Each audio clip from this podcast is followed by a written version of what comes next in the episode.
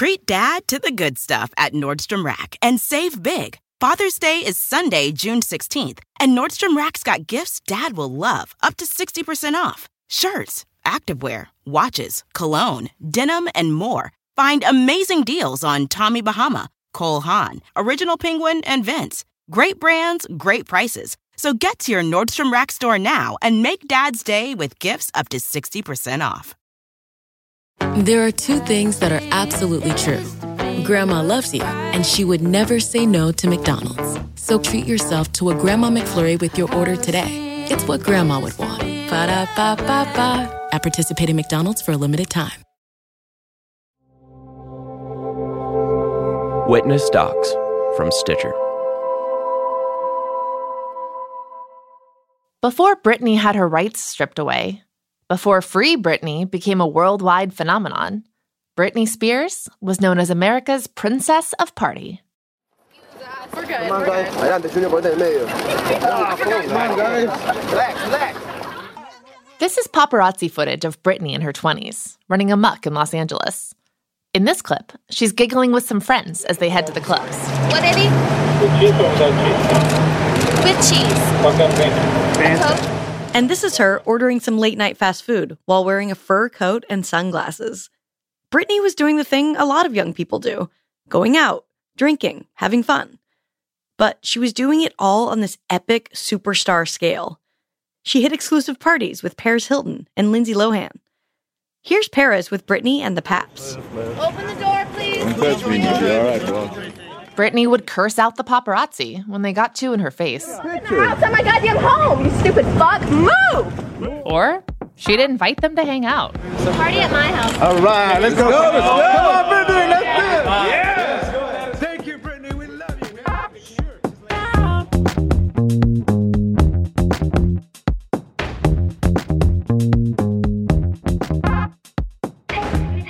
In Britney's few years of adult freedom, she lived life at full speed. Literally.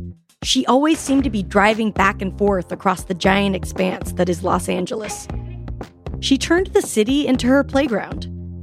And she made a few questionable decisions along the way. She went commando while wearing super short dresses. She hooked up with Criss Angel. Yes, the magician Criss Angel. But these, quote, mistakes are what made Brittany, Britney. Because all of our choices, good or bad, are what make us who we are. And we should be allowed to make mistakes, shouldn't we? To occasionally do the thing that's not the best choice?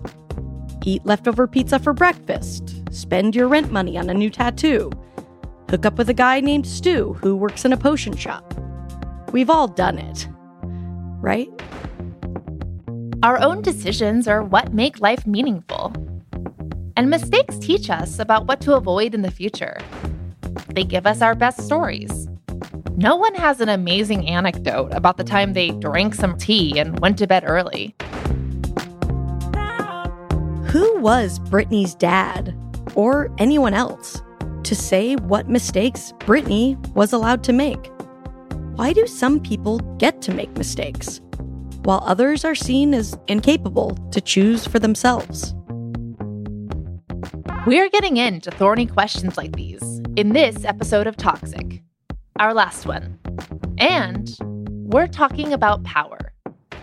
What does Britney's story have to tell us about who gets power in our society and why?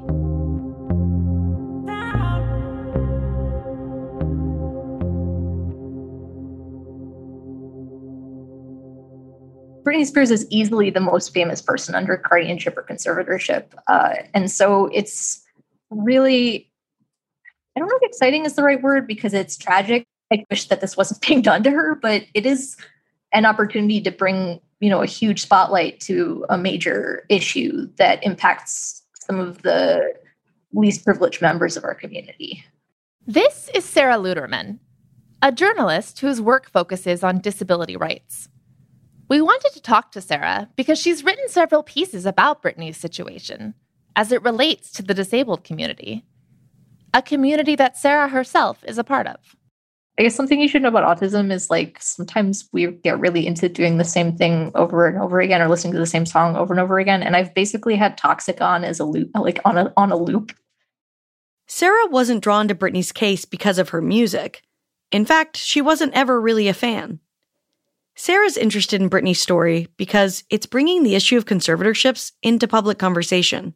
Although Sarah says the way Britney's case is talked about can often be problematic a lot of people seem to not be sure if Britney was really disabled or not. And and I don't think that that question really matters so much. Like I think if Britney had a substantial disability, she would still deserve more civil rights than she currently has. I think the assumption that like this is a good option for those kind of people is is pretty ableist. I find the implication that she's not really disabled and therefore shouldn't be under guardianship frustrating because actually no one should be under guardianship or at least way fewer people should be under guardianship. For many people with disabilities, turning 18 means entering a guardianship. It's common practice for schools to encourage parents of disabled children to pursue guardianship for their kids as soon as they become legal adults. But many disability rights activists, including Sarah, feel this is far too drastic of an approach guardianship and conservatorship in general is basically a stripping of legal personhood.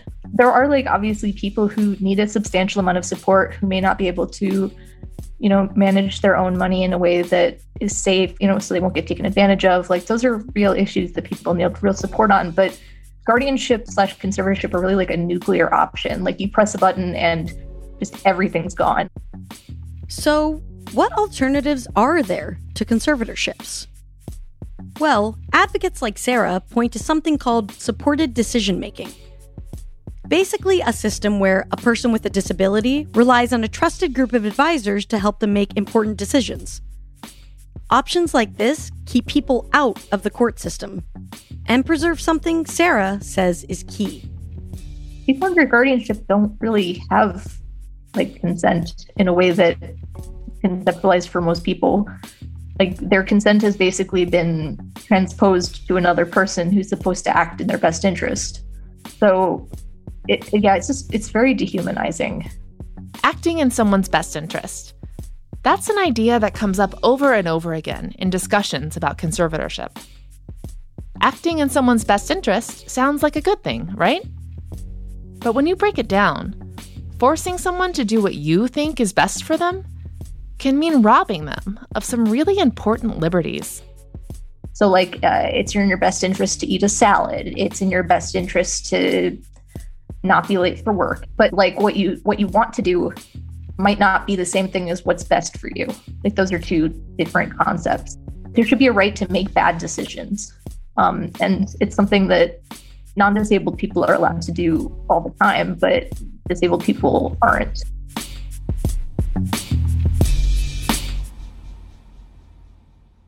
This is what's been taken from Britney 13 years worth of making her own decisions, both good and bad. It's ironic that the quote unquote bad decisions Britney made when she was young the Vegas elopement, the partying, her Starbucks chic street style were so heavily policed by the people around her. Because Britney's edgy rock star attitude was exactly the thing that endeared Britney to me and so many of her fans when she wore her wedding dress to go shopping. Just little things like that where I was just like, this woman is a total badass. Like, she's not afraid to be who she is, she's not afraid to put her real self out there. This is Megan Radford. You may remember Megan as one of the Free Britney supporters in episode one, who was there outside the courthouse during Britney's testimony. And yes, Britney did wear the wedding dress from her and K-Fed's nuptials six months after finalizing her divorce while she was car shopping with the new dude she was seeing. I mean, truly a legend, an icon, an inspiration. She was just like this this happy spot in my life and I loved her. But then it was really when she started struggling that I actually started feeling like I was connected to her, like from a soul perspective, because I had undiagnosed depression and anxiety for a lot of my adolescent years and I didn't understand what I was feeling. And then she started having public struggles and it made me realize that I wasn't alone. Megan doesn't just love Britney, she's also a key organizer and important voice in the Free Britney movement. And she's been in the Free Britney game longer than most. I was a part of the original movement in 2009. Yep, the term Free Britney has been around since 2009. It was originally used on message boards by fans who were critical of Britney's conservatorship. Megan was one of those fans. I bought a pink t shirt and some black iron on letters, and I wrote Free Britney on it.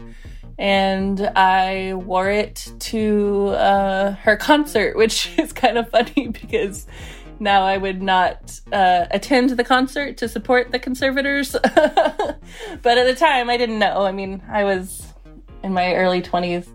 Megan first learned of Britney's conservatorship soon after it was put into place. And right away, it struck Megan as really suspect because her brother, who has a developmental disability, is in a similar arrangement. So, my brother you know, he he walks and he has some speech, but he is cognitively probably still in elementary school. I think because of my brother, I had a firsthand look at what a conservatorship is meant for and um, how it's supposed to operate and how it's supposed to be a beneficial thing in someone's life. When Megan's brother turned 18, he entered a guardianship under the care of Megan's mom. Megan says that when she found out Britney was in a conservatorship, similar to what her brother was in, she immediately compared their situations.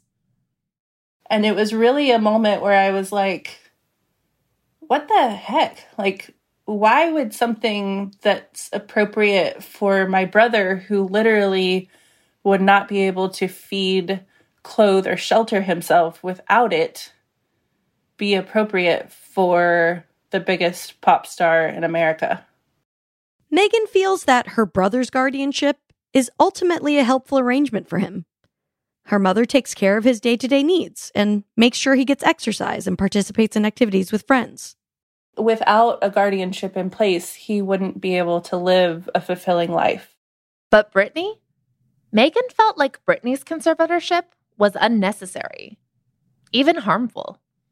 So after we released the Free Britney episode of Britney's Gram in 2019, Megan was galvanized. She began flying out to Los Angeles from Oklahoma every few months to attend rallies. Pretty soon, she was deeply involved in organizing rallies, along with other people like Leanne Simmons and Kevin Wu. Here's Megan at a Free Britney rally in November 2020. Well, it's great to have you all here today, and we appreciate all the support from all over the world. Thank you to everyone for coming. Britney obviously means so much to each and every one of us. Megan helps run the website freebritney.army, which posts a ton of information for those who want to take action. Things like how to run your own Free Britney rally, how to file a formal complaint against people like Sam Ingham or Judge Brenda Penny, and how to write letters to public officials to encourage conservatorship reform. I think we're just trying to come at it from a lot of different angles because we may have all started this fight for Britney Spears specifically, but this issue is much, much larger than that. The Free Britney movement has started advocating on behalf of all kinds of conservatorship abuse cases. Megan and the other organizers see the rallies at Britney's hearings as educational opportunities. Their goal is to spread the word to Britney fans about less high profile cases. We've asked, you know, people who've been personally affected by conservatorship abuse to join us and speak. And we ask uh, other Free Britney advocates to speak and things like that. Kevin Leanne and I are kind of part of a coalition of probate reform advocates, and we meet bi weekly in those meetings, they really strategize on who has court cases coming up, how we can support each other, what action we can take with the legislation.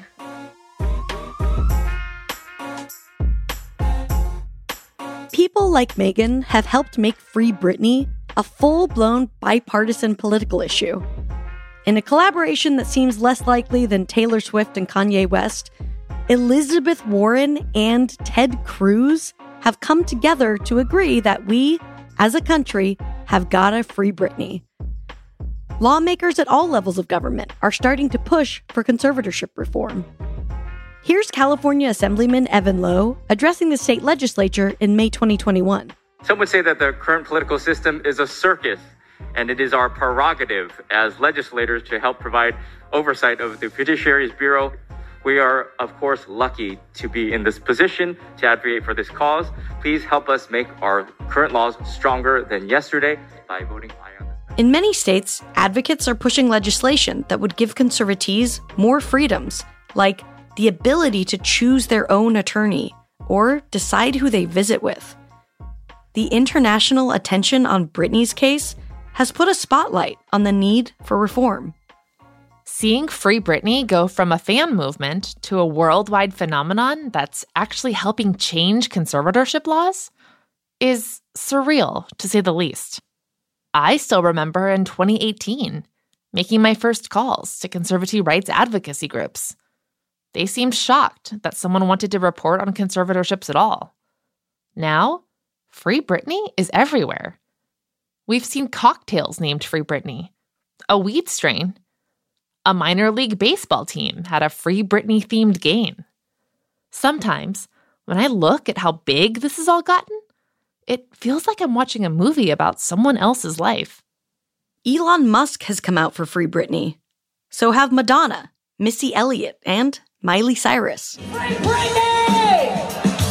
Free, free, free, free Britney! All this energy and worldwide attention have made Megan and a lot of other Free Britney activists hopeful that their efforts will pay off.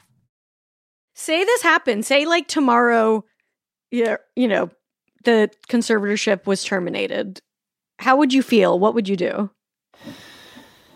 Well, I'd probably fly to LA to be with all of you guys. So, I we've joked um, several times that we're gonna play in a freedom party when it does happen, and it it will be an amazing moment. But then I also plan to continue my advocacy for probate court reform as a whole. So, do you think, is this like a lifelong mission for you at this point? yeah, I, I I'm I'm committed. I mean, Britney is my number one, but I really think that after learning all the things that I've learned about the corruption in the probate court system, I don't know how anyone could know that information and not try to affect change.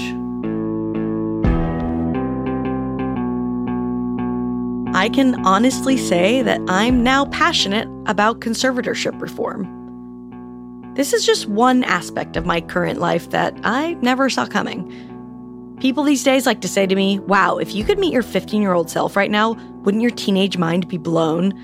And to that, I'm like, my teenage self would probably say, what the hell are you talking about? What's a conservatorship? And did your mom let you pierce your belly button yet?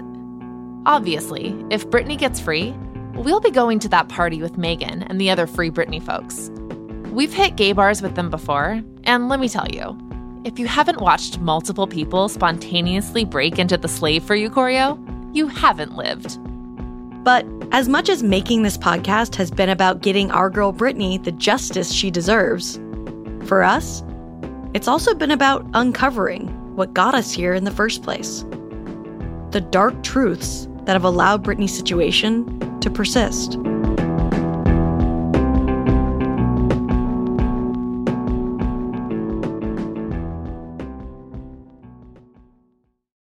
Treat dad to the good stuff at Nordstrom Rack and save big. Father's Day is Sunday, June 16th, and Nordstrom Rack's got gifts dad will love up to 60% off. Shirts, activewear, watches, cologne, denim, and more. Find amazing deals on Tommy Bahama, Cole Haan, Original Penguin, and Vince. Great brands, great prices. So get to your Nordstrom Rack store now and make dad's day with gifts up to 60% off.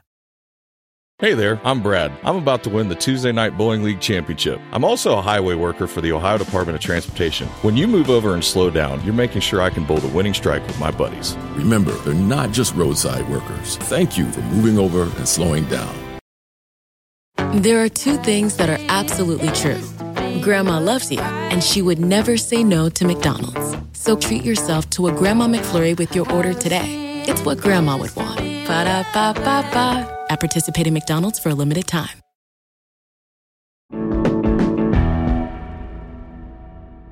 What drew you to Britney's story? I'm an attorney, and I, as a reporter, gravitate towards stories where there's some injustice and some mystery. Uh, so, probably some of the same qualities that drew you to the story. This is investigative reporter Ronan Farrow. In July 2021, he and reporter Jia Tolentino published an expose in The New Yorker titled Britney Spears' Conservatorship Nightmare. In addition to his deep knowledge about Britney's story, Ronan also has a unique vantage point when it comes to power and how it operates. He has published stories that have helped bring down abusers like Harvey Weinstein.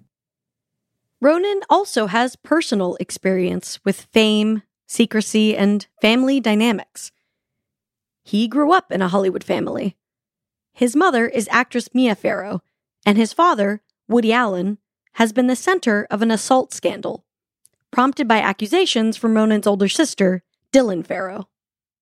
You know, I, I know a thing or two about families being torn apart by fame. You know, that there was the added dimension in Britney Spears' case of a family torn apart by her wealth and the struggle for control over it. But the combination of that battle and those complicated family dynamics and her extreme, extraordinary fame, I think created a situation where you had a, an apparently kind, compassionate person completely cut off from any friends or loved ones who could really look out for her and, and be an anchor. And, and that's a, a devastating thing to unravel.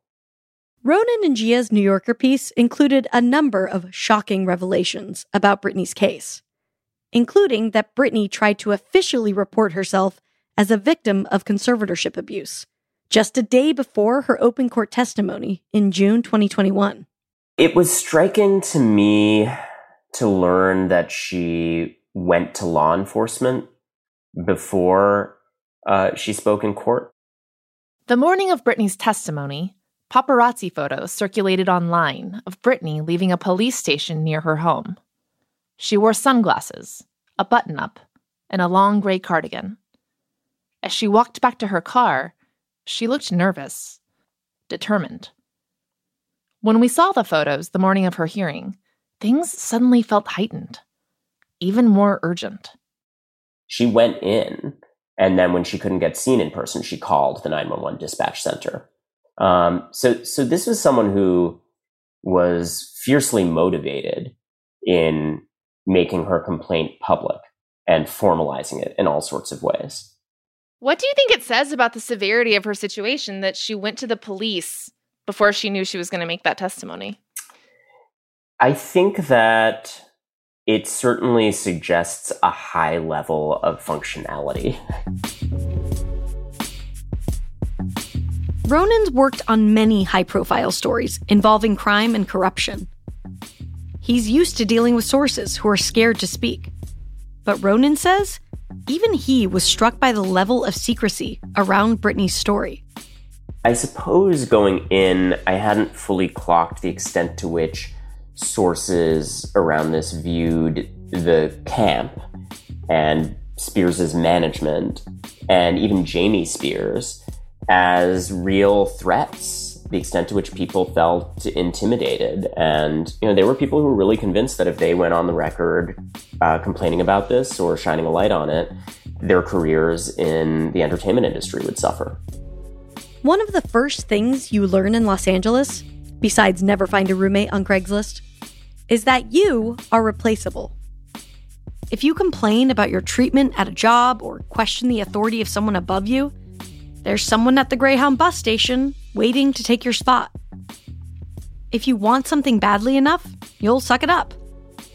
And if you suck it up long enough, if you make it to your goal, whether it's dancing behind Britney Spears on stage, doing her makeup, or designing her stage lights, you'll do a lot to keep that job, including turning a blind eye.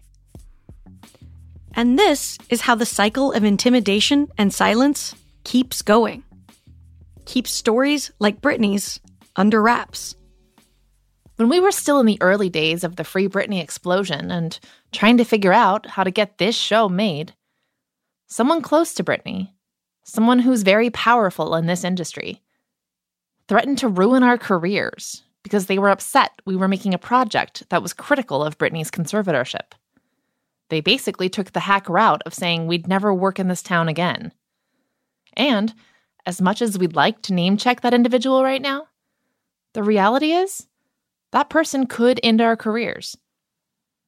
By the way, that person came out for Free Britney. You know, as soon as it was trendy. We've spoken with lots of coworkers of Britney's who are afraid to come on record because their careers may suffer. But also, we've spoken with people who aren't in entertainment, who are scared that speaking about Britney will jeopardize their safety. Even after all this explosive reporting and after she spoke in court, we still find that there are plenty of people who, you know, we speak with who are still scared of coming forward. Do you think there's something particular about Britney's story? I, I do uh, uh, think that there is still too much of a veil of secrecy. Uh, I think that part of what allowed some of the uh, potential injustices to flourish around this was too much secrecy. And, you know, it allowed, I think, even people on the inside to tell themselves a story about what they were doing in maintaining and being a part of this conservatorship that they weren't really forced to question until now. And I think we're still living in sort of the, the ruins of that structure of secrecy, um, where you know, there was an easy narrative presented for why this had to be the way that she was controlled. That narrative Ronan's referring to has, for a long time, been basically that Britney needs a conservatorship because she has mental health issues.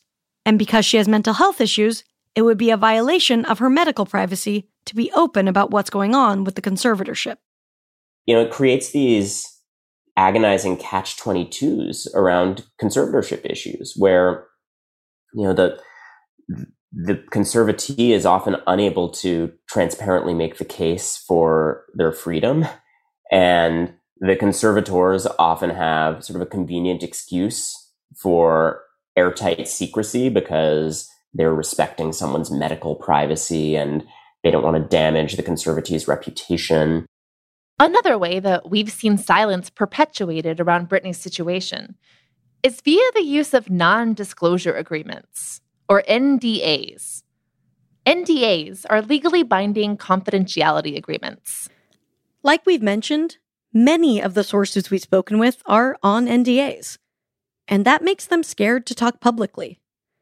They seem to think that speaking out would mean total financial ruin. I do want to talk more about NDAs from a legal perspective and in your own experience. Have you encountered a lot of people who have faced repercussions for breaking an NDA, or is that sort of like no. a shadow specter that's just used on people? I mean, it, it happens. To be clear, it it it, it does happen, um, but it, it is certainly not widespread in my experience. Ronan says that basically, if you've already committed some kind of heinous activity that's outed by someone who's breaking their NDA, trying to pursue legal action against that whistleblower is not a good look. But it's not just acquaintances and coworkers under NDAs who have been silent about Britney's conservatorship all these years. Britney's family has too. Even Britney's mom, Lynn Spears, has been oddly quiet about Britney's situation for pretty much all of the conservatorship.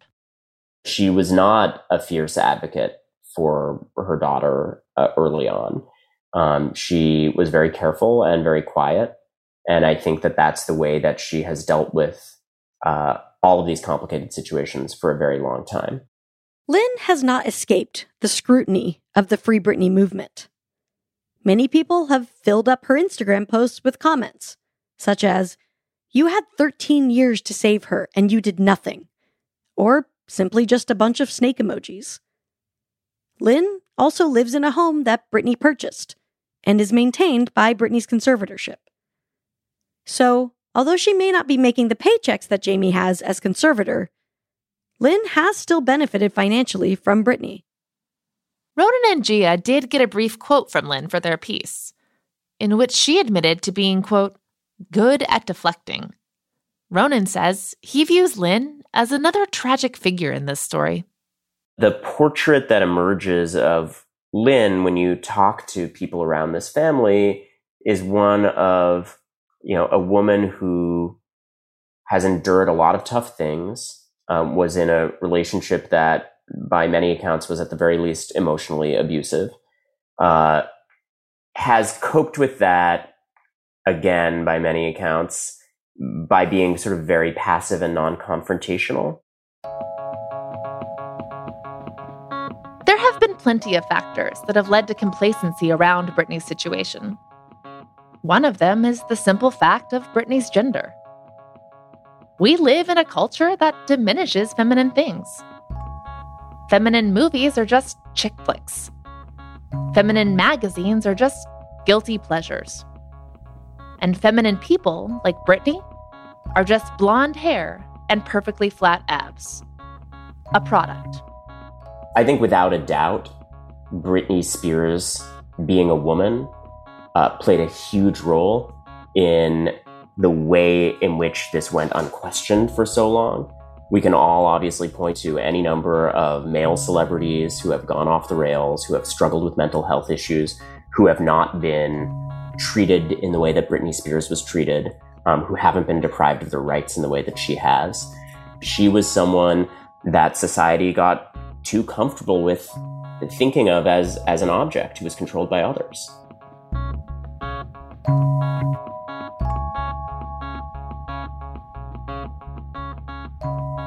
Who gets power in this world? And how? How much power did Britney hold in 2008 when she had a hit record out, when she was a 20 something international icon with millions of dollars to her name? And why was that power so easily taken away from her and given to a man she didn't even want in her home? We still find these questions really hard to answer. Jamie Spears was nothing without Britney Spears. He didn't have his own career. He didn't have his own power. He he took power that was Britney's away from her. Eh, just in your opinion, how was he able to do that? What I guess what in our society do you think allowed that to happen in plain view? I think Britney's own testimony is incredibly compelling when she talks about him, uh, you know, sort of getting off on controlling a powerful person.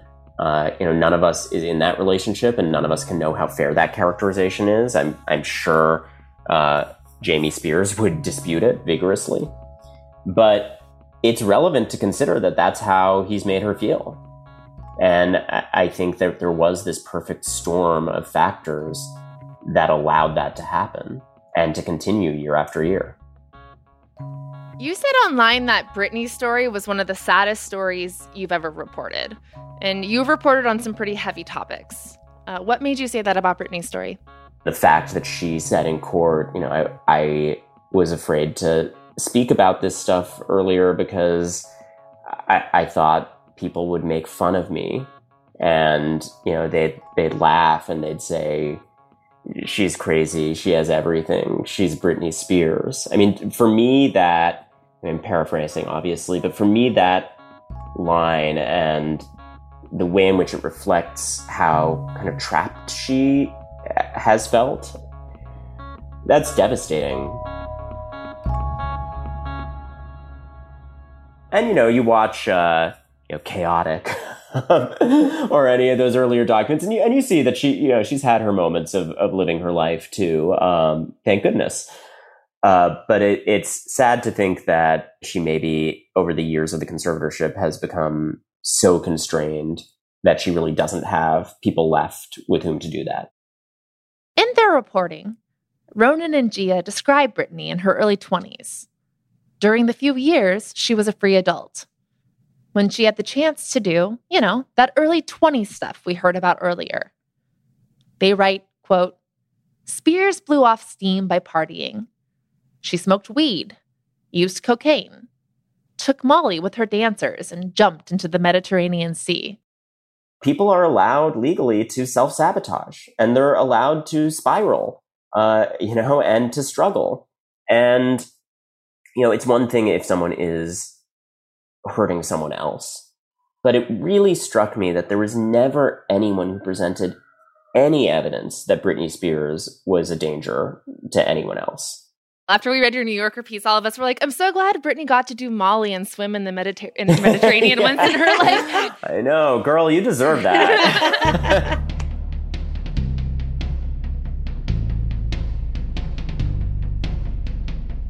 How would Britney's life look today if, back in 2008, she'd been allowed to figure out life for herself?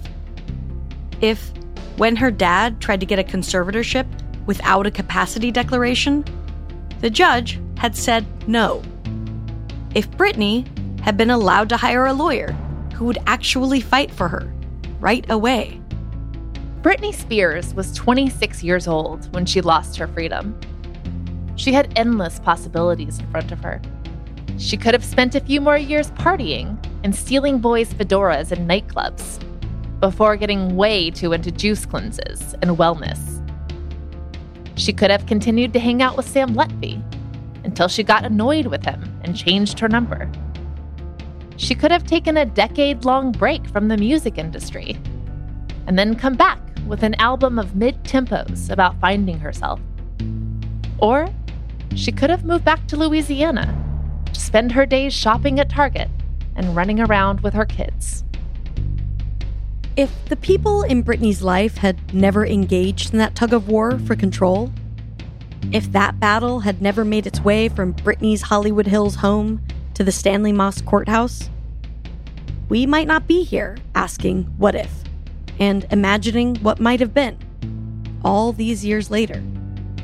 Instead, what became of Britney Spears, the person, the artist, the brand, all of that would have been this woman's choice.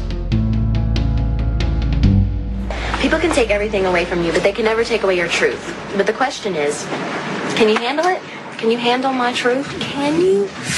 I don't know.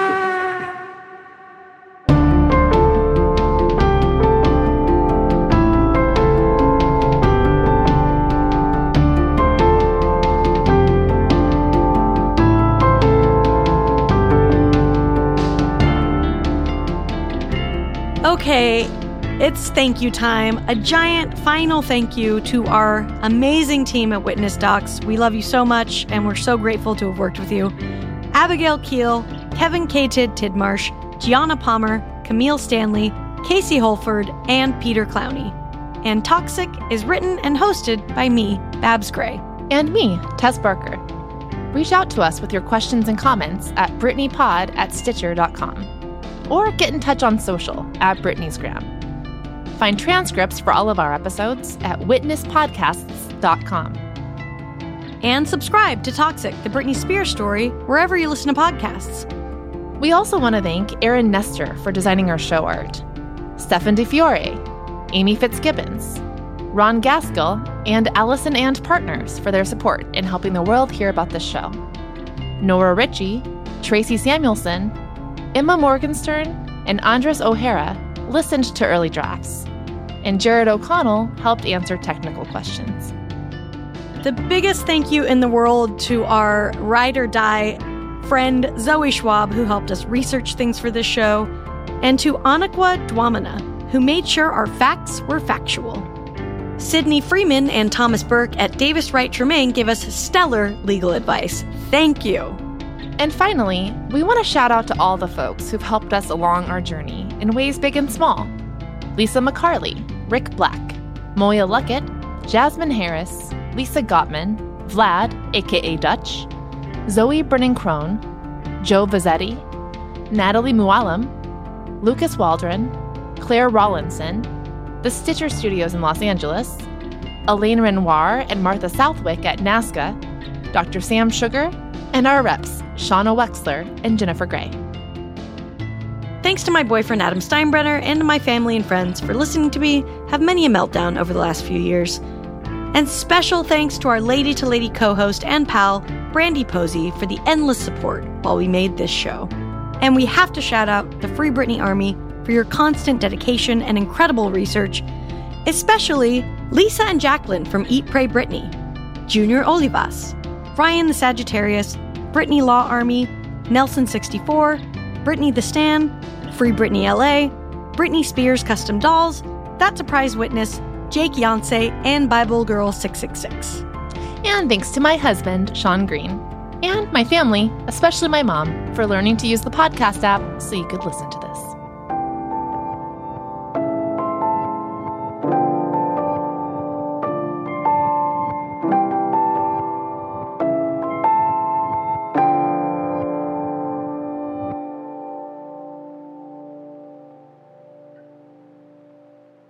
Hook up with a guy named Stu who works in a potion shop.